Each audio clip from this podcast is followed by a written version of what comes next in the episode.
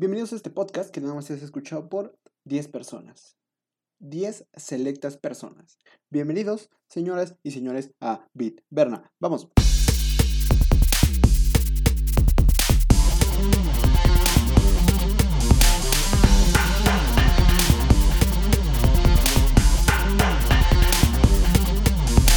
¿Qué onda?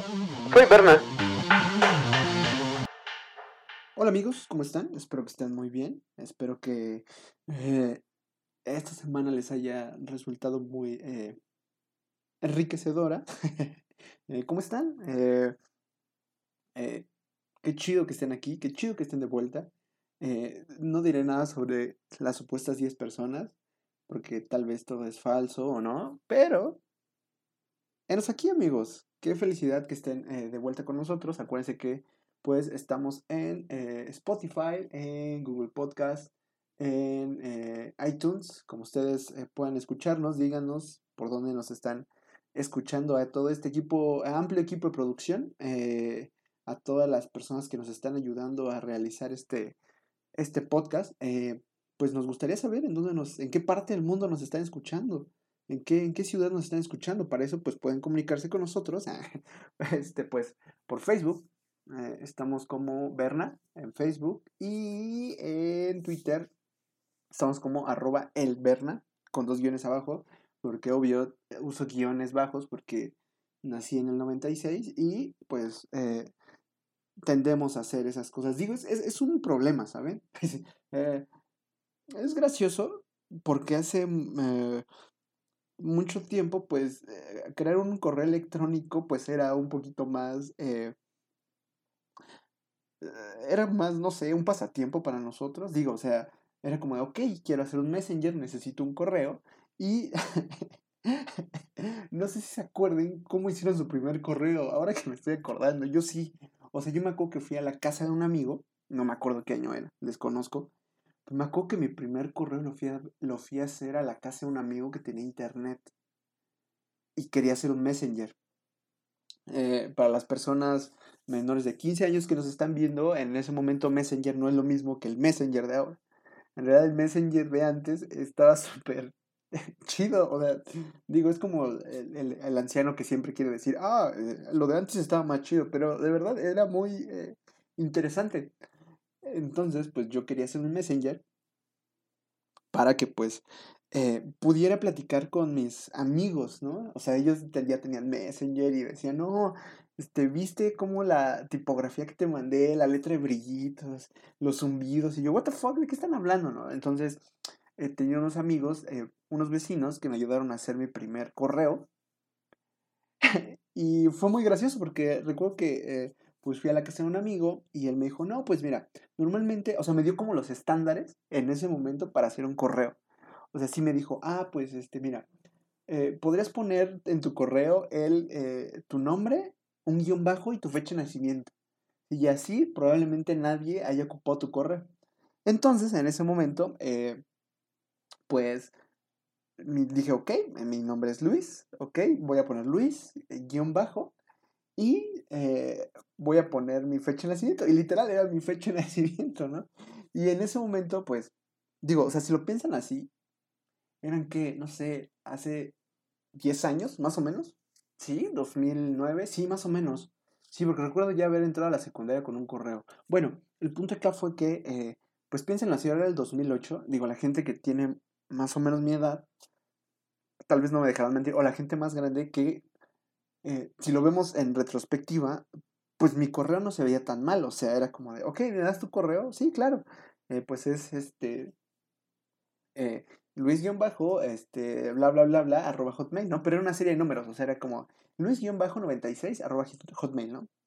Eh, digo, en ese momento no se escuchaba tan mal, si lo piensan desde este momento, o sea, si ahorita les doy ese correo no suena tan mal, pero imagínense que hay personas eh, que, utilizaron un correo, eh, pues, mm, o sea, cuando realizaron un correo fue diferente, o sea, sí fue como ah, ¿sabes qué?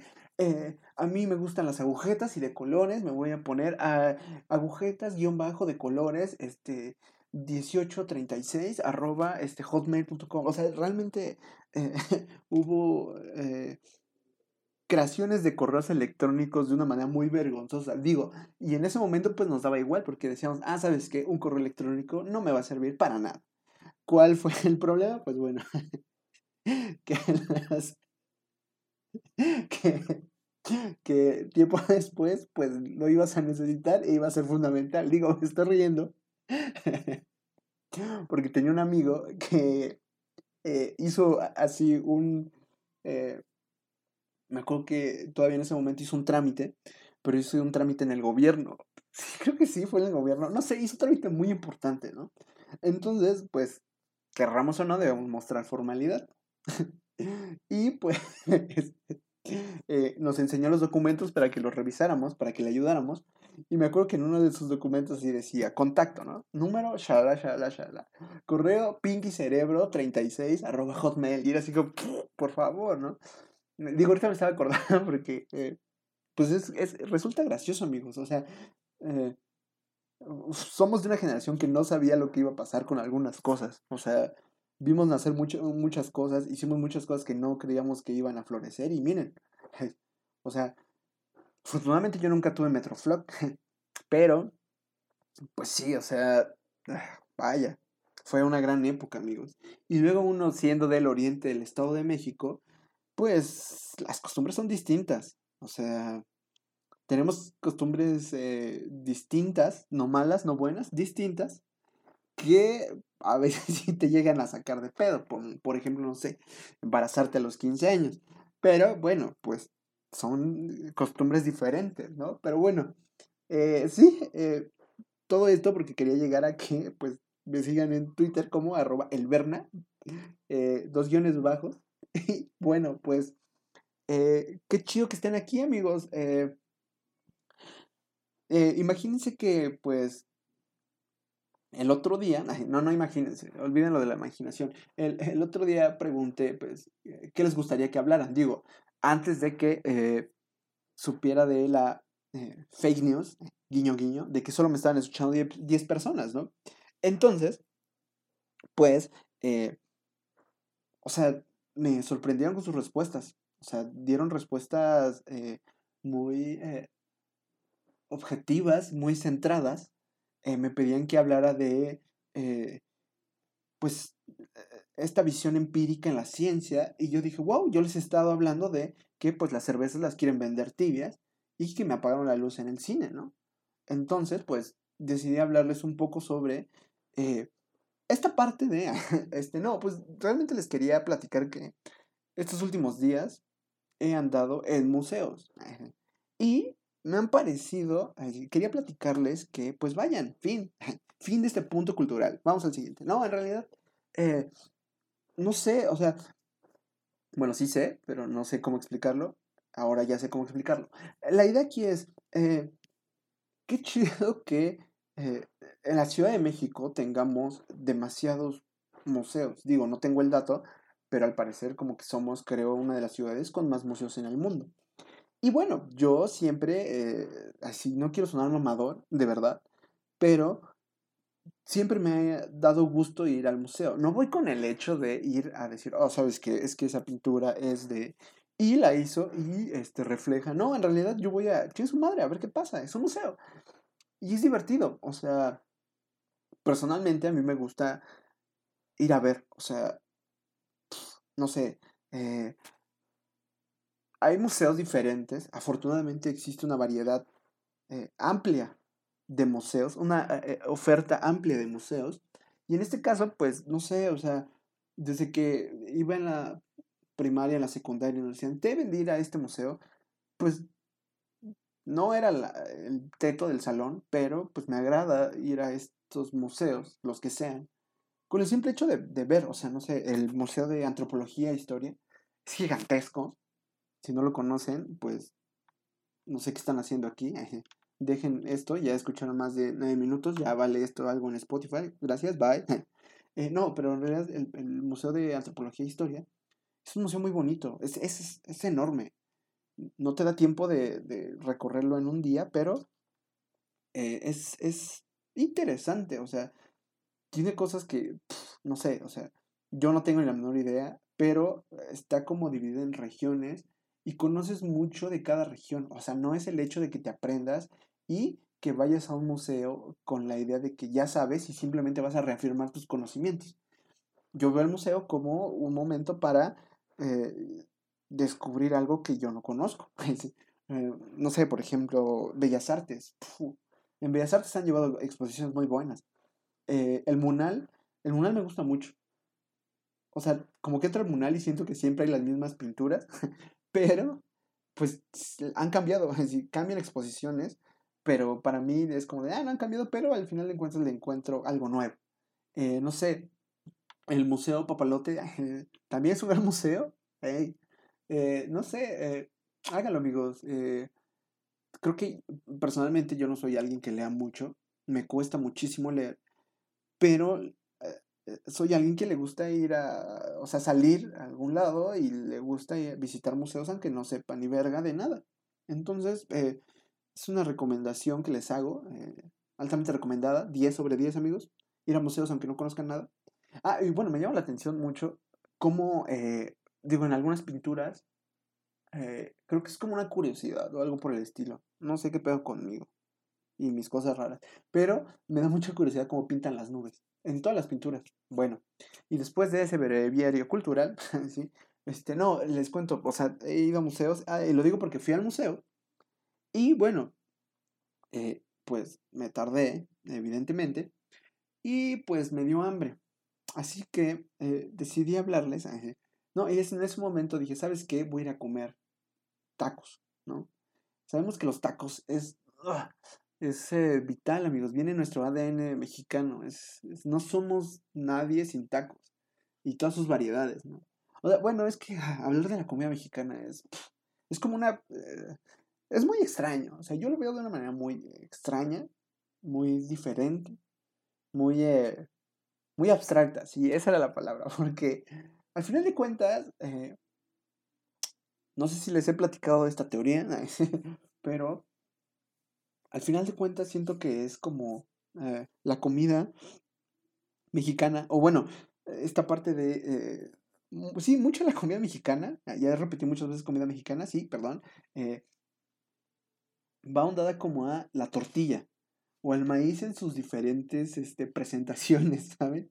Entonces, pues de pronto tenemos, este, si el maíz es aplanado y es calentado en un comal, tenemos una tortilla.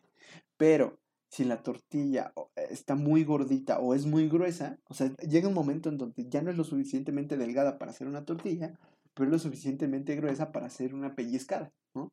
Pero si a la hora de hacer esa tortilla muy gruesa le pones algo en medio, se vuelve una gordita, ¿no? Pero si de pronto tienes esa tortilla que calentaste, se te enfría y la rompes en triángulos, tienes totopos. si esa tortilla la doblas y le pones salsa, tienes enchiladas. Si esos totopos los fríes con salsa, tienes chilaquiles. Eh, eh, o sea, está muy chido pensar cómo. yo bien este, fumado, así de está bien chido cómo. Eh, esta parte de nuestra comida como que gira en torno a algo y nada más cambia un poco y cambia el nombre. Digo, a veces a mí me da mucha risa. Porque si es de, ok, pues vamos a hacer no sé, gordita, ¿no? Y decide, oh, eh, a mi gordita se le olvidó, se me olvidó meterle algo. Ah, pues solo pellizca la de las orillas y ya tienes una pellizcada, eh. O, oh, ¿sabes qué? Mi tortilla me salió muy ovalada. Ah, pues prepárate un guarache, ¿no? Y te lo comes como taco. Como, ¿what? Eh, bueno, el punto es que yo fui a, a comer tacos. Eh, y bueno, fue en el centro de la ciudad. Eh, en el centro histórico, y descubrí que ese lugar es muy bonito para mí, ¿saben? O sea, eh, eh, no sé si les ha pasado, si yo hablando de amor sobre comida, pero que están, o sea, que están comiendo, terminan de comer, y en vez de que les dé sueño, les da felicidad, así como de, wow, acaban de comer, ah, qué rico, así, pues Nunca había, no puedo creer que esté hablando de esto. No, no, no podía creer que, eh, o sea, que terminando de comer me sintiera tan feliz. O sea, así fue como de, wow, terminé de comer. Entonces, pues, descubrí que tal vez ese lugar, esa taquería, es mi lugar favorito en la Ciudad de México. O sea, creo que ningún lugar me había provocado tanta felicidad.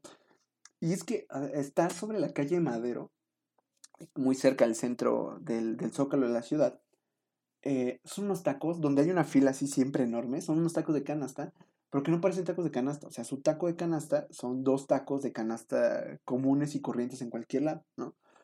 Entonces, eh, pides un taco de canasta y, son como dos tacos de allá afuera, supongamos, ¿no? Y la primera vez que los probé, o sea, me supieron súper ricos y para mí fue como de, ¿sabes qué? Cada vez que vengas aquí, por lo menos debes de pasar a comer aquí. Tal vez resulte después muy tedioso, pero es una experiencia interesante. O sea, son unos tacos, ah, les decía que es, una fila enorme, pero avanza muy rápido. Este, así, o sea, de pronto en, dos minutos ya estás hasta, hasta enfrente y le puedes pedir al señor y te sirven súper rápido y está, están, no sé, riquísimos. Y, y me acuerdo mucho de, de, pues, de ese día que fui a comer porque pues sí, les digo, o sea, terminé de comer eh, mis tacos y sentí una profunda felicidad. Y digo, aparte porque yo tenía miedo, porque me ha pasado, eh, ya les platicaré. Es momento de platicarles de eso, probablemente es momento de platicarles de eso, pero a mí a veces la comida me ha hecho daño. A pesar de eso soy muy inmune, o sea, he comido tacos durante...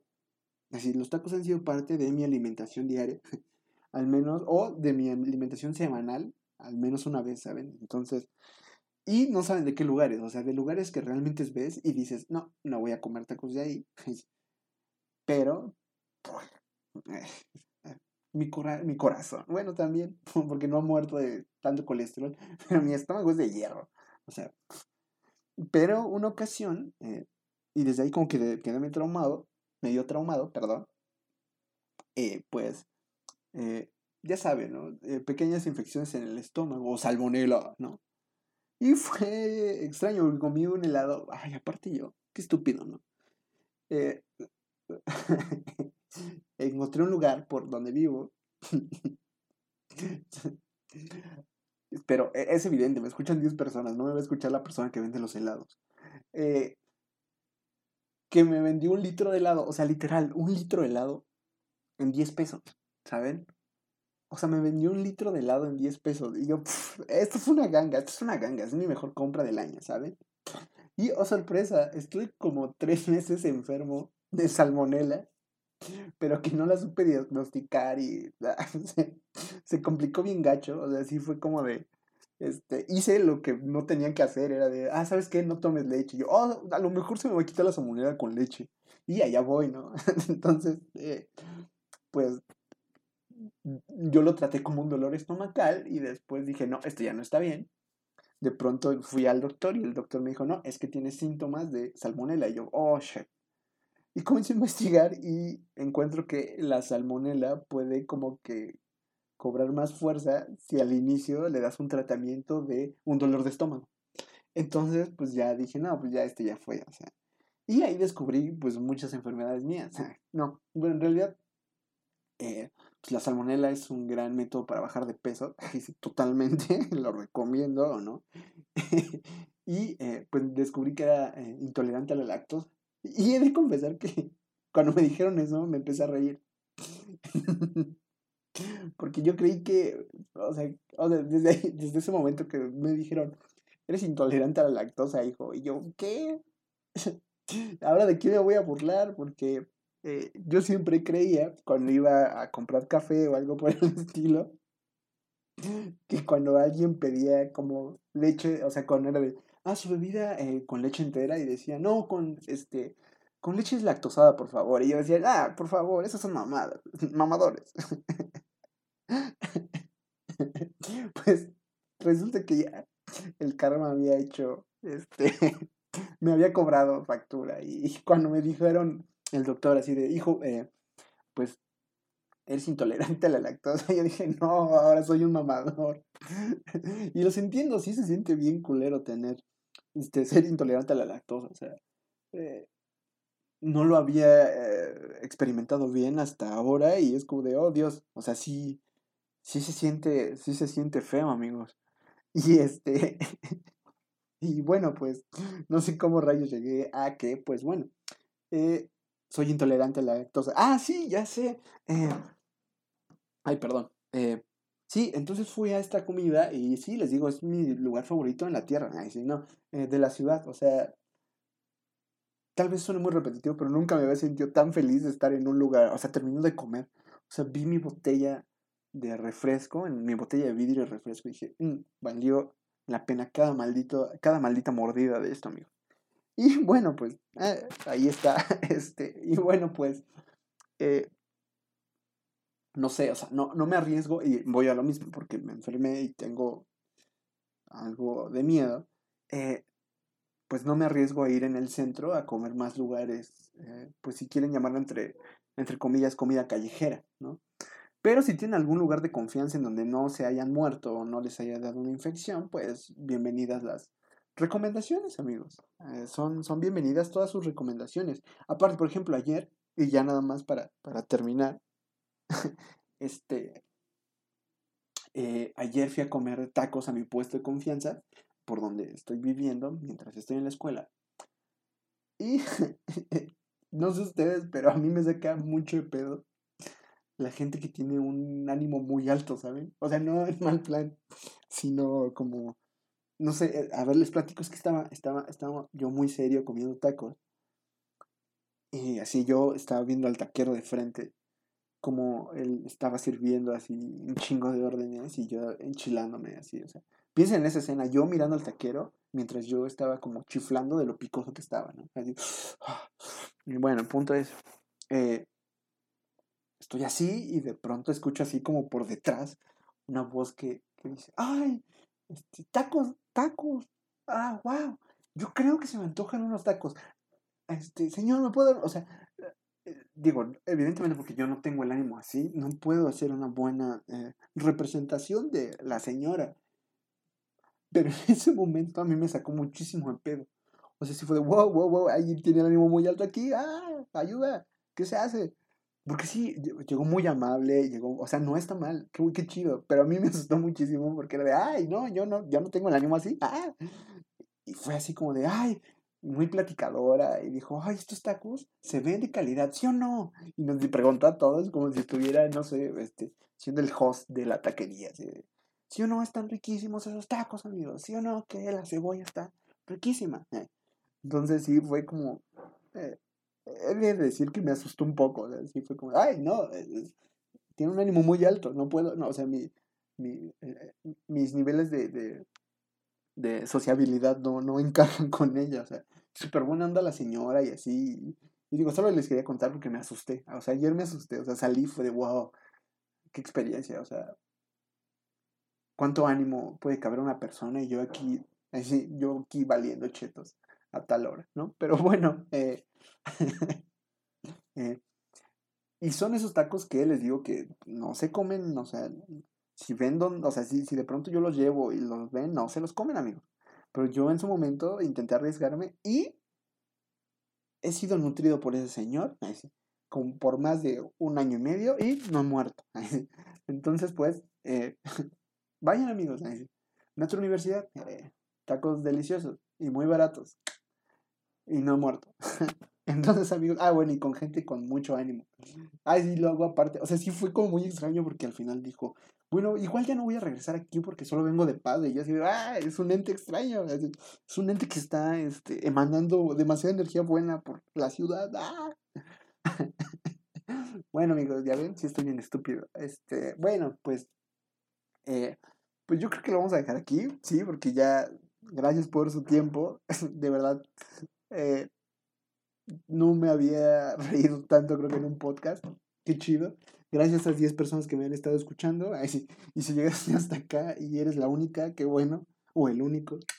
Este, y bueno, amigos, pues ya eh, me despido. Ya saben, estamos en, eh, en Spotify. Estamos en Google, en Google Podcast, en iTunes, donde quieran escucharnos.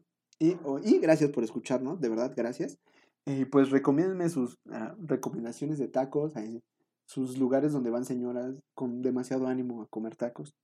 Y si tienen algún otro comentario y cosas así, pues ya saben, en la página de Facebook está como Berna y en eh, Twitter como arroba el Berna, dos guiones bajos, porque ya saben, soy de esta generación, ¿saben? Y bueno, eh, ya nada más, eh, ahora sí, para despedirnos, pues voy a hablar de cómo, eh, pues una vez mis amigos se casaron.